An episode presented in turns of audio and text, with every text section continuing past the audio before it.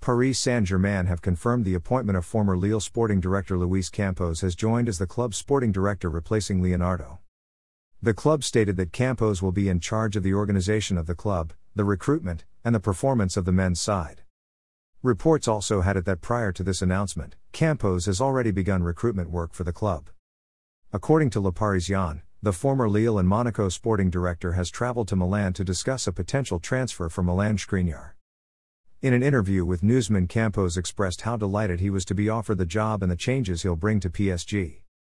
I am very happy to join Paris Saint Germain, which I consider to be the most ambitious and exciting football club in the world of football. We share the same vision, a vision in which I firmly believe, and I can't wait to start working towards developing the incredible potential of the club.